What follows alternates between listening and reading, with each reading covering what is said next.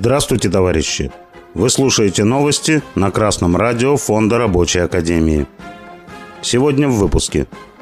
Забастовка работников завода в Боржоме завершилась.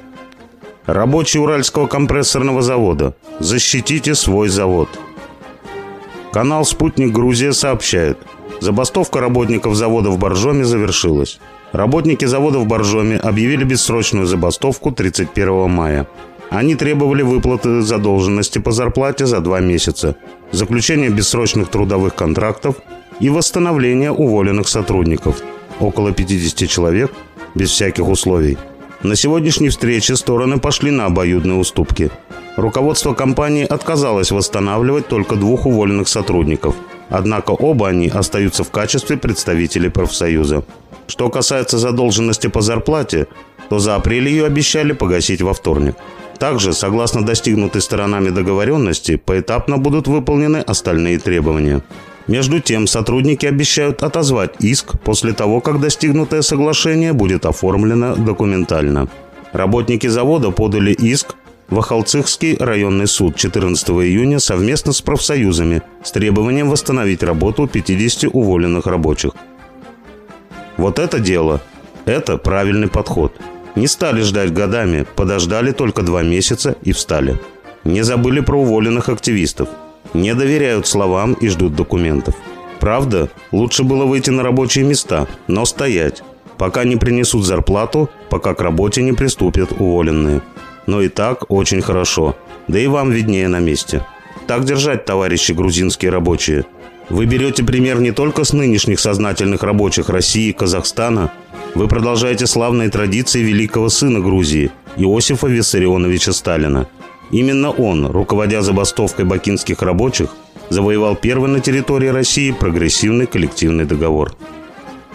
Информационное агентство ура.ру сообщает, забастовка рабочих на Уральском компрессорном заводе пока не дала результата. Руководство завода обещало выплатить долги по заработной плате 15 июня, но этого не произошло. Завод задолжал около 13,5 миллионов рублей 316 работникам предприятия.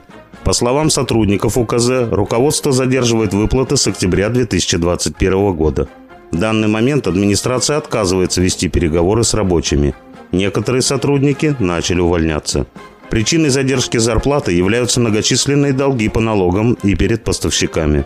Согласно данным, опубликованным в картотеке арбитражного суда, за последний месяц в адрес УКЗ были направлены десятки исков на общую сумму свыше 140 миллионов рублей. Так как задержки были не очень длинными, 2-3 недели, рабочие с пониманием относились к руководству. А сейчас, когда администрация не выходит на связь, рабочие не знают, что делать. В дело вмешалась прокуратура Свердловской области, которая направила иск в суд. Руководство завода должно будет возместить сотрудникам недополученные деньги – Иск к предприятию рассмотрели в Октябрьском районном суде Екатеринбурга. «Куй железо, пока горячо», – гласит русская пословица. Бывают такие моменты, когда бастовать уже поздно. Такое часто случается на постсоветском пространстве. Это происходит тогда, когда капиталистам выгоднее уничтожить предприятие, чем развивать его. Тогда предприятия атакуют по всем фронтам и предъявляются счета и долги со стороны поставщиков материалов, электроэнергии, банков и налоговой службы. Товарищи рабочие Уральского компрессорного завода, у вас остается только одна возможность сохранить свое предприятие и свои рабочие места. Коллективно потребовать от властей отобрать у неэффективного собственника и национализировать завод. А чтобы не допустить расхищения имущества завода, надо взять его под свою охрану. Это яркий пример рабочим других предприятий, что не надо тянуть до последнего, надеясь на чудо. Не надо с пониманием относиться к рассказам о трудностях капиталистов. Потом может выясниться, что под крики о трудностях шло уничтожение завода. Наоборот, рабочие должны бороться уже сейчас за свои собственные интересы. Нужно составить проект прогрессивного коллективного договора и бороться за его принятие. В процессе борьбы выделится инициативная группа, которая станет ядром забастовочного комитета и будущих советов. С вами был Беркутов Марк. С коммунистическим приветом из Малой Вишеры.